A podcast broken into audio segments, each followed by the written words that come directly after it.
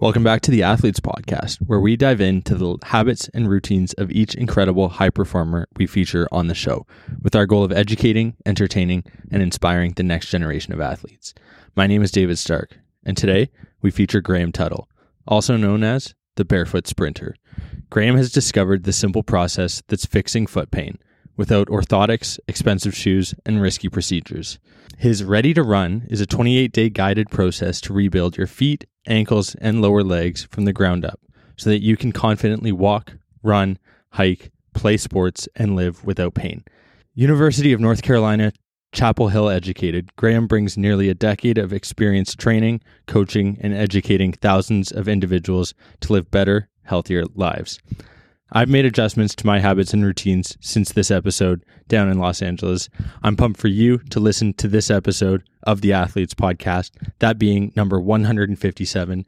If you're just joining us, like the couple hundred others that have just recently subscribed to the show, thank you so much for listening. If you've been along for the ride, I sincerely appreciate your support. It means the world to me. We are just getting started, scratching the surface. I'm excited for 2023. I hope you had an incredible holiday break, are recharged, ready to restart this year and get after it.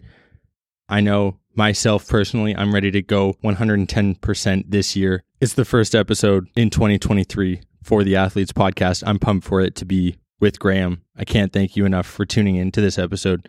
Let's get into it. Here we go.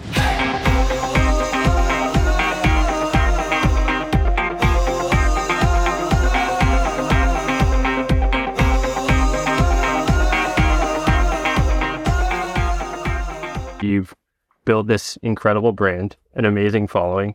Graham Tuttle, thank you for coming on the Athletes Podcast, also known as the Barefoot Sprinter, which is an incredible feat to have accomplished this, build this following. How do you amass 300,000 people who want to consume your content on a daily basis based off of such a primal barefoot sprinting?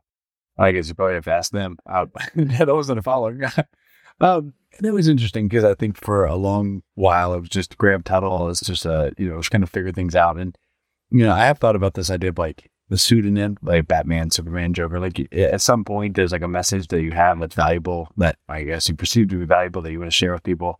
Um, and in, in some capacities, like the barefoot printing is something most of the ideas I've ever come into have been suggested or offhand topics that someone would have said, like, oh, yeah, I've got one of my longtime coaches and good friends is, you know, he, he pointed out like, you know, I would just post videos of me going and um, I, am from originally from North Carolina, went to school at Chapel Hill. So one of the perks of living, I used to hate living on campus after I graduated because I spent a few years waiting tables and well, it was about two years waiting tables and just trying starting off as a part time coach because you know just you have no free trade if you want to work in the fitness industry, you have to start at the bottom and build your way back up. And so while I was there, I was like waiting tables at the restaurant I'm here at campus, and I hated it because I'm like, had to see people I know, and they coming back, and like haven't gone anywhere.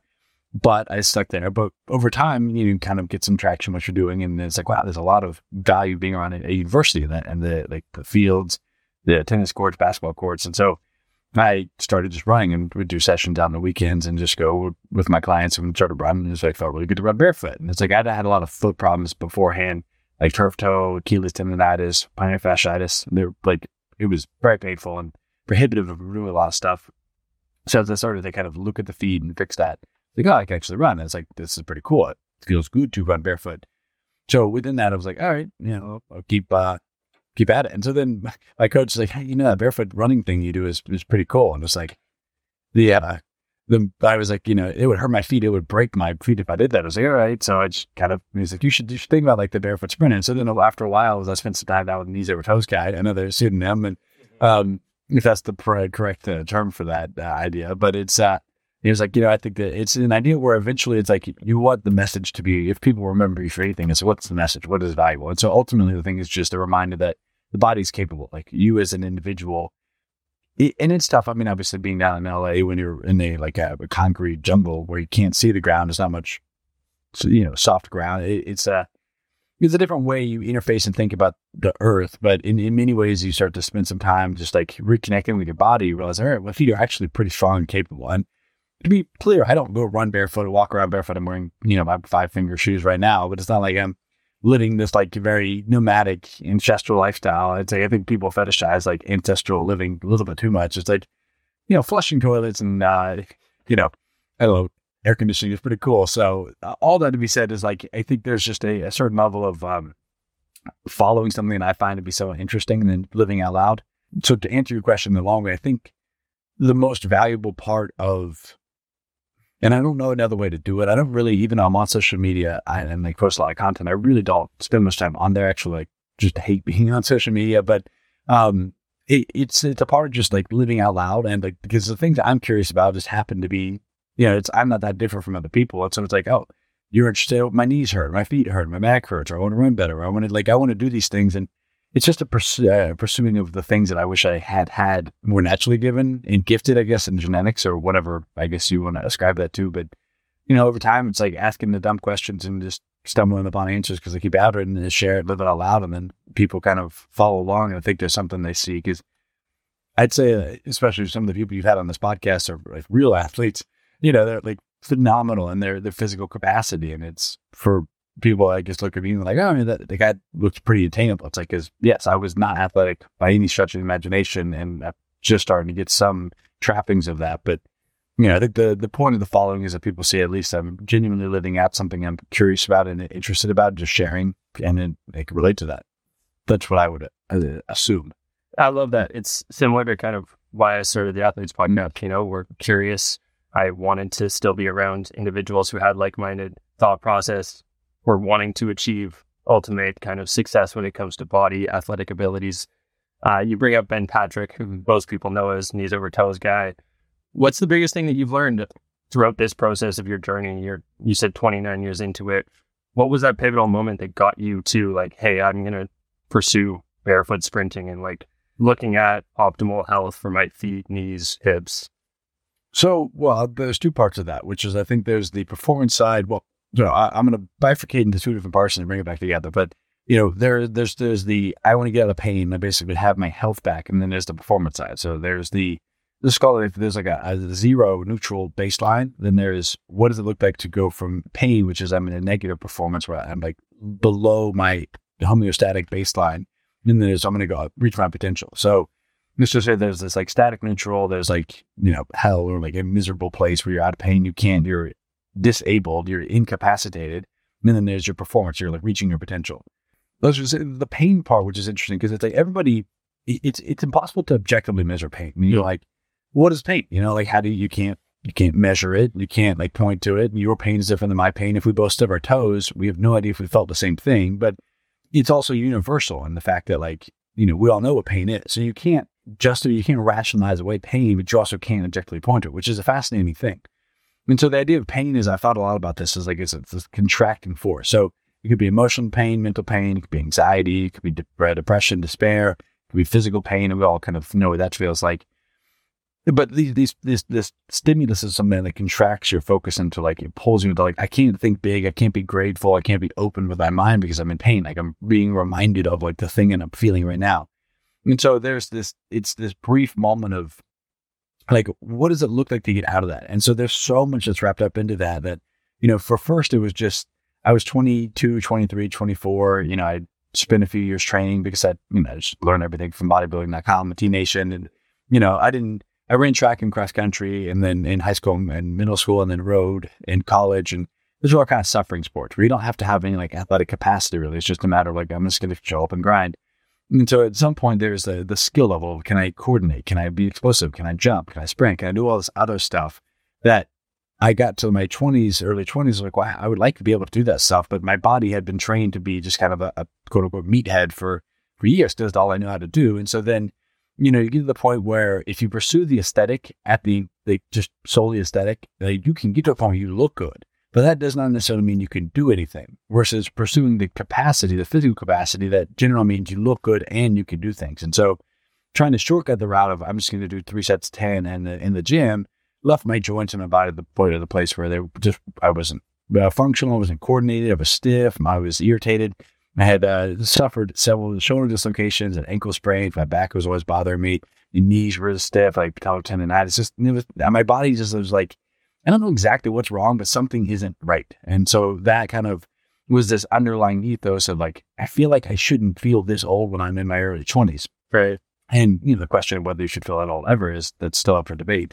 Um, but you realize that there's so much about pain is limitation and injury that is a mental game. Meaning, you know, if you've ever had any injuries yourself or people listening, like there's once you have an injury, the, the biggest loss of that is this mental, I'm saying ignorance, but like this bliss of like, oh, I don't have to worry about my knees. But like once you've had an ankle sprain or shoulder dislocation, you think about it all the time. And so it becomes part of this identity. I have a bad shoulder, I have a bad knee, I have a bad back. And it's like, oh, now that identity shapes what you think you can do. And what you do shapes who you become. And so you start to see slowly but surely over the span of days, weeks, months, years, you become, well, I don't lift weights because I've got a bad back, or I can't squat all the way. I don't play sports because of my knee. And so then you become, I'm the person who doesn't do this or does do this. And so our thoughts shape our actions, our actions shape our physical being, our flesh, our, our like our sinew tissue, our muscle, ligament, bone. And so that literally shapes who we become. And so it, it's insidious, but injury has this capacity of like shaping our physical body. And so undoing that is not just a matter of like do this exercise or do this stuff. It's about like changing identity and changing the habits of things you do. So as I've spent the last few years really working at this at a larger scale online, you've realized that the biggest work within that space is changing the limiting beliefs about yourself. And so they're trying to challenge that and accompanying that with the, the, the actions that would move you past that. So it's like a small accommodation. Let me start to move my feet. And so in some capacity, the, the lowest hanging fruit for most people, let's just say there's the main common areas. So like there's the upper body, there's the hips and spine, and then the feet and lower legs. And so the most common thing that gets ignored is the feet. And so you either dive from the feet up or you heal from the feet up. And in some cases, obviously the spine is of incredible importance. We're talking about back pain, but you know, it's kind of like the way I look at it is I always start with the feet because they're the foundation of the body. So a building is only as strong as its foundation, meaning like the floor of a skyscraper is the most important floor because if that's not stable or it affects everything at the chain.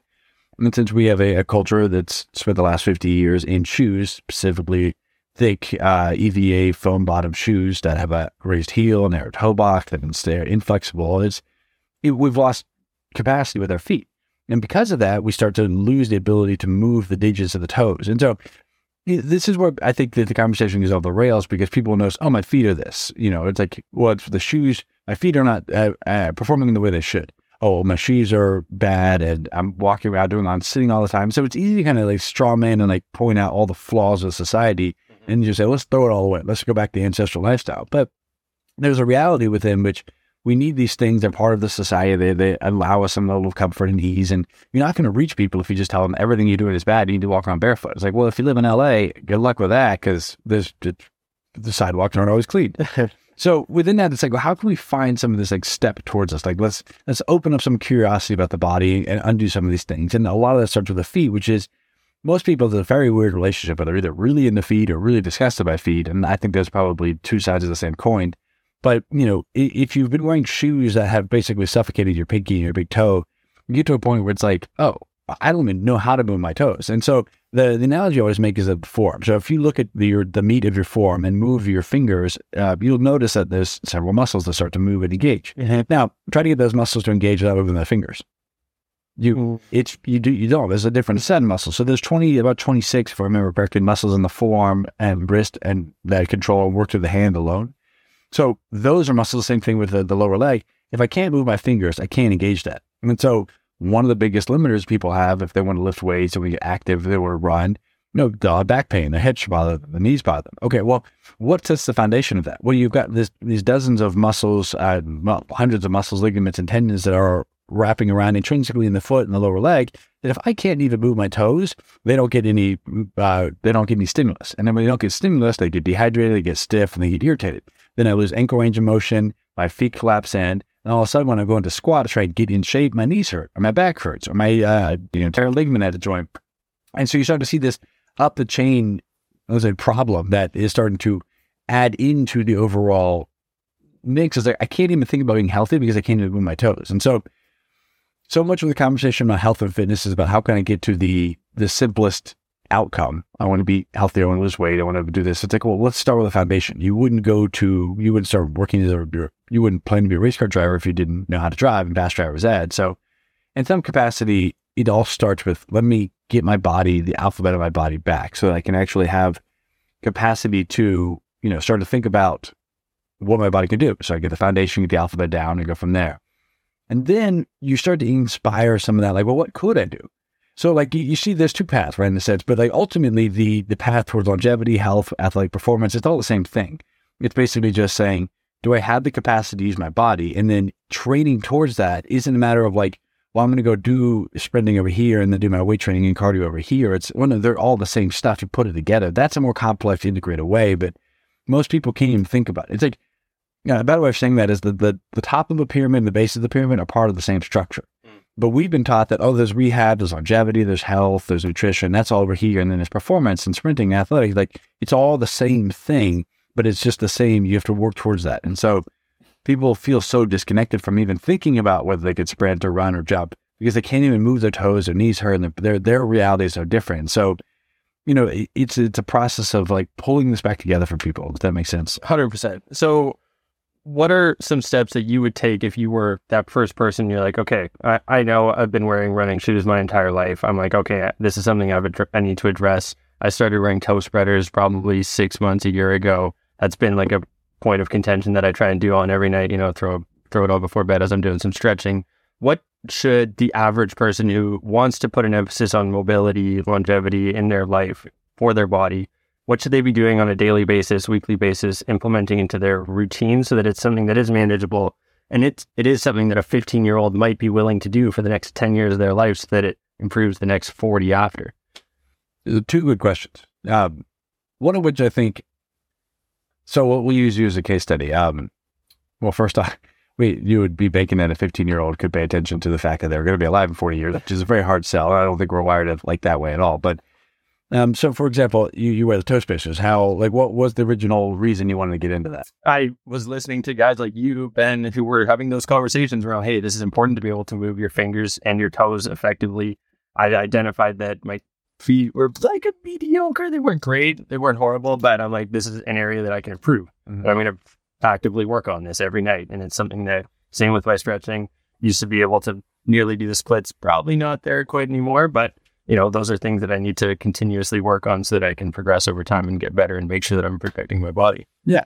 And so then the alternative to that is so the shoes you wear aren't horrible. Not my favorite by any means, but they they do have a they come to a point. So you know, the first thing is sort of uh, identify that we're in the cognitive biases. So, like, I'm wearing toe spacers because I value my toe health, but then I'm wearing shoes that smash my toes together. So it's almost like digging a hole and then I'm filling it back up. Mm-hmm. So that's the first question. Is, is it's like if you're if I'm talking to someone, it's like how can I look at this person and say where are they unaware of the things that they are doing that are exacerbating their situation? That's a good question. It's like how are you propagating the situation you say you don't want? And that's a very valuable thing of, of learning coaching and therapy is like what are, where are you taking part in creating the thing that's causing you pain? And that's a very hard thing because we've been taught, you know, and this is not un, it's not bad, but as as children, you know, we, we grow up, we're extremely validated by everything. You know, mm-hmm. like don't do this, do that. It's like, okay, that's important because we're you know babies. We don't know how to manage things. We don't know to not cross the road. But eventually, like we go from first grade to second grade to third grade to seventh grade to ninth grade, twelfth grade. and it's like everything's laid out one one step at a time. And one thing that doesn't happen is that we never get the empowerment as an individual to say, well, what do you want to do? How can I self guide? It's like we're just told one thing next. And so, you know, the ability to set and start think about ourselves objectively isn't ever really like encouraged or taught. And so most people get stuck in a situation where they've got, you know, they're they're doing one thing that's actually causing their problems, but they can't see it because it's in like it's part of their identity. So like my knees hurt when I play soccer, but it's like I could not play soccer or running is the most common. People say, "Oh, I'm a runner." It's like, okay, but my, your knees hurt when you the thing that you love is causing you pain. Why don't we step away and not do that just for a time to build up a foundation? They can't. They can't even think about it. So like they, that's the harder part is that there were like this this path forward is almost always like uh, muddied by the ability of an individual to see themselves as an in, like independent person that is actually in control of their body. So in that capacity, it's saying right? You know, which which matters more to you, having shoes that look a certain way or having feet that function a certain way? And it's not to say that they're mutually exclusive because people do are are you know forced into like military boots or like let's say the the fashion sense of a certain workplace culture is going to dictate some things. But you know, as I start to look at this stuff, it's like you know, I look at a kid. Their body, like a 15, 10, 15, 20 year old, they're they're still so plastic and they're still capable. And this is, you know, it doesn't change when you're 40s, 50s, 60s. Your body is still constantly um, shifting and being uh, molded to the activities you do. But I would look and say, all right, you know, the biggest enemies for a kid in that they're playing sports are going to be the cleats they wear and the shoes they wear because that's where they're spending 20 or sorry, you know, 12, 13 hours a day because they go from that. And Then all of a sudden they're in, um, you know, slides the rest of the day. They're wearing socks and smash your toes together. So, you know, people, they, we, to tie this back together, we've been taught to think externally, which is what will fix me. And it's like, okay, well, what am I doing internally? Like, what do I want? What do I value? What are my like certain limitations? What do I care about? Because if I tell you you should be doing a, something that you just don't think is interesting, you're never going to do it. So the way I look at it is that it should not be complicated or difficult to be healthy, to be athletic, to be capable. These are things that should naturally flow along with the constraints of life and the geometry of our configuration that we should be able to run, jump, sprint. And that's where like the idea of sprinting is so inspiring to me because I think it's like people say at least I'm genuinely living out something I'm curious about and interested about, just sharing and then they can relate to that. Graham, thank you so much for coming on the Athletes Podcast and sharing your story and message around your brand. I definitely learned a ton about the importance of feet and how they play a role in our body's overall health and wellness. We hope you enjoyed this new episode of the Athletes Podcast. And if you did, please leave us a review on Apple, Spotify, or wherever else you listen to your podcast. Please share this episode with other athletes or individuals who may be interested in this conversation. We're always looking for incredible individuals to share their stories on this show. Do me a favor, shoot us a message on any social media platform Twitter, Instagram, TikTok before it gets banned, or get in touch in the comments below to let me know who you'd like to see on future episodes. I'm your host, David Stark. Phoenix Wayland is our producer, and Jordan Maslin is our website and app developer. That's it for today. Take care. I hope you have a great rest of your week. Let's kick off 2023 with a bang. See you next week for another new episode. Bye.